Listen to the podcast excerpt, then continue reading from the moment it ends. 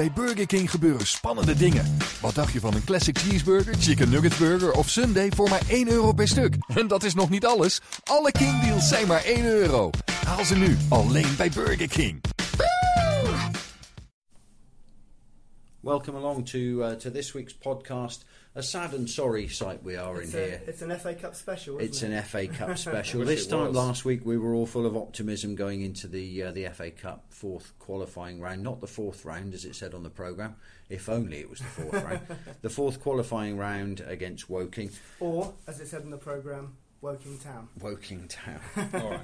Now, now, everyone, calm down. But funnily enough, I've just noticed there's a little scrap of paper here in the in the room that we use as a studio, and one of us has scribbled on there, "Another Woking is not acceptable." And that was after the league match That against was, Woking. yeah. I remember writing that actually. And exactly the same thing has happened to us twice more. It wasn't as bad as the league match. No. But no, I agree. And what you're referring to, of course, is the fact that United led three times at half time against Mm-hmm. Woking, once in the league match and in each of the two cup ties, and managed to lose two of them and draw the one at They did. Plainmoor.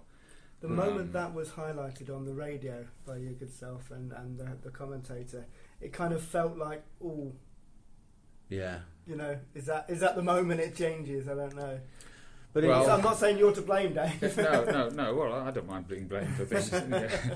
we, Um, we can talk about the wider business of, of Torquay's first half, second half, Jekyll and Hyde kind of performances that we've seen over the last few weeks. Let's talk about the specifics of Woking's, uh, particularly last Saturday, because I thoroughly enjoyed that first half. Yeah, Good I, as- I thought United in in the for the second half of the first half, if you like. Yeah. I mean, obviously they took the lead very early on, uh, and then I thought Woking started doing to us exactly what they'd done in the league game up there, and I, the two fullbacks coming and Caprice, the attacking right back, getting Yeah. crosses in, and I thought, here we go again. But we got through that spell, and then I think some of the football United played up to half time was a very pleasing on the eye Yeah. and and really good football, moving the ball quickly. Uh, play the way you're facing, one and two touch stuff, and Woking were chasing shadows for a little while. But, of course, not for the first time this season, United didn't get the second goal. And I'm sure if they'd got a second goal during that spell, uh, we'd all be sitting uh, planning a trip to Stockport now. But we, they didn't. Uh, uh, they they created one good chance just after half time, which quite a few people forget. Sam Cheney knocked the ball through for Brett Williams, and he did everything right. He hit the target, and the keeper made a great Yes, save, low yeah, to his right. yeah. But from then on, Yeah, um, uh, Garry Hill, the Woking manager, who who uh, you know you knew what he was going to do, uh, sent Anthony Edgar on on the Yeah. left on the left hand side.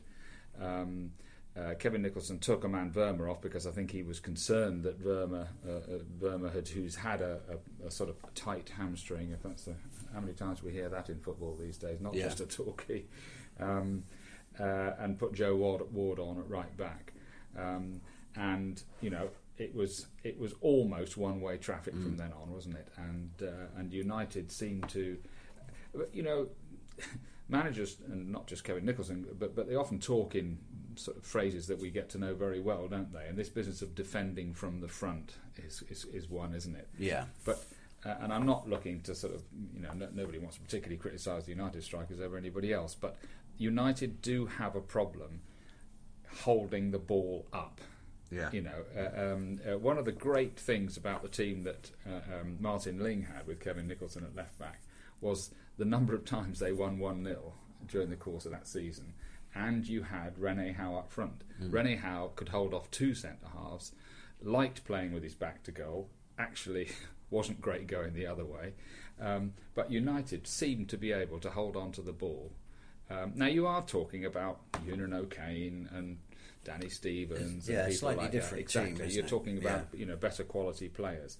But until United, United start to develop a, a, a, a, belief and an understanding that it doesn't that that that the ball occasionally goes over the top, and Yeah. I, I think Blissett.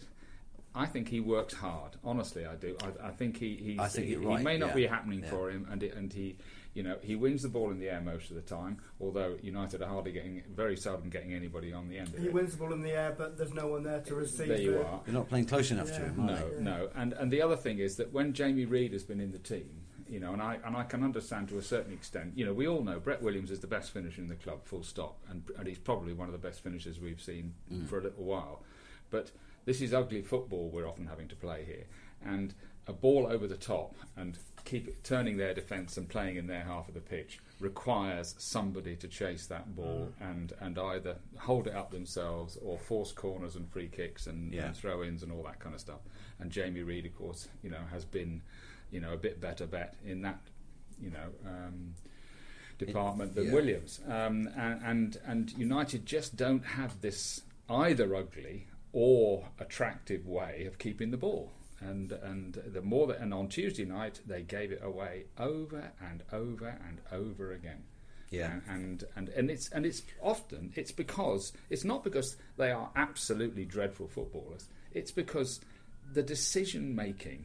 We- we come back to that again and again, don't we? I mean, you know, you sound like a bit of an old drone, but it, it, it's it's just amazing, and and how you get that out of them. Whether whether uh, you know modern man- young managers like Kevin Nicholson uh, uh, um, often say, and you have to hold your hand up and go along with it. Sometimes you cannot hammer them like you used to. You cannot get nasty with them like you used to. And I I, I, I understand that. I do get it. And uh, you know, as old and decrepit as I am, but the number of managers I've also heard say over the last few years after the event and when they've left, who say, "I wish I'd got stuck into them more than more than I Yeah. did at the time." Um, and the other great point, and we'll, we, we've now come to somebody who we flagged up in the paper this week, um, uh, Jon Gittens.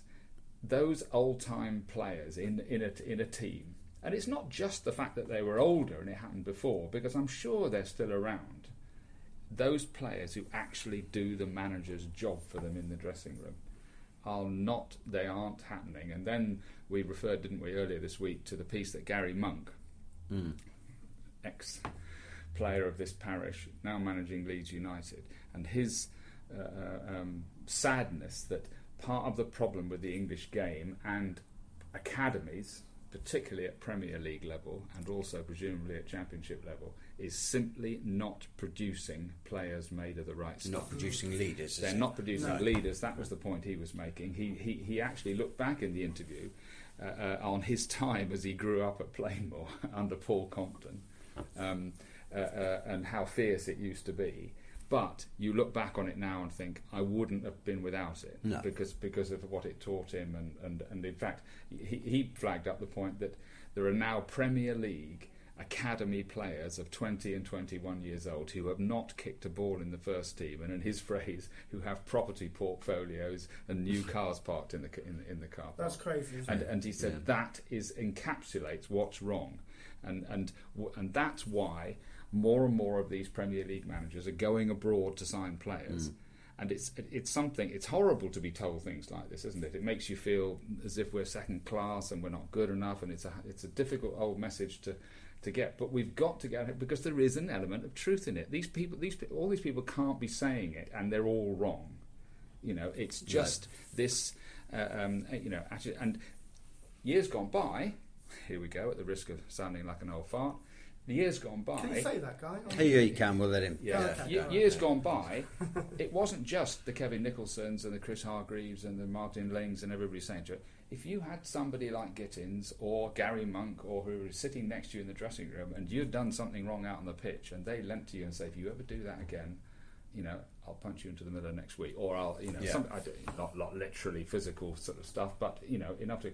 You didn't do it, and you learned, and you learnt as a 18 years old. You could be the next Lee Sharpe, the next Lionel Messi, but when you went into somebody's first team in a lower division team, and probably even higher up, you went around and you ran your backside off for 70 minutes, doing exactly what you were told, and then with 20 minutes to go, you suddenly find yourself in a bit of space Tired legs. Yeah. your your Yeah. ability cl- Yeah. your ability clicks in. You look one, one way, pass it another, going through a squat, and everybody you walk off at the other. Everybody puts their arm around your shoulder. Ah, you God, you played absolutely brilliantly today. They all forgot the first seventy minutes when all you did was run around Yeah. and did and did your job properly, and gradually and it goes. Oh, that's how you play football, is it? And Yeah. that's a big part of of where we appear to be going wrong. I feel like I've just listened to a Reith lecture. Oh, dear. oh, oh, it hasn't sounded that bad, has it? Oh. Well, it's interesting. Yeah. There's a lot to Um, discuss there. We'll come to some more of it in the second half. That first half has raced away with us, as, Yeah, as all good games do. Stick around, join us after the break.